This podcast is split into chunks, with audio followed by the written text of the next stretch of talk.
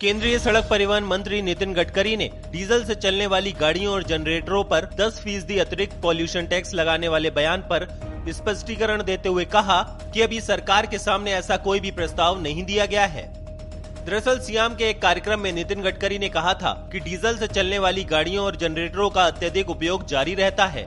तो वो उन पर पॉल्यूशन टैक्स के रूप में 10 फ़ीसदी अतिरिक्त टैक्स लगाने के प्रस्ताव पर विचार कर सकते हैं। गडकरी ने कहा था कि 2014 के बाद से घरेलू बाज़ार में डीजल इंजन गाड़ियों के प्रोडक्शन में गिरावट देखने को मिल रही है। पिछले वित्त वर्ष में इन गाड़ियों की कुल बिक्री में डीजल इंजन गाड़ियों की संख्या लगभग 18 प्रतिशत रही है, जो की वित्त वर्ष 2014 में तिरपन प्रतिशत थी।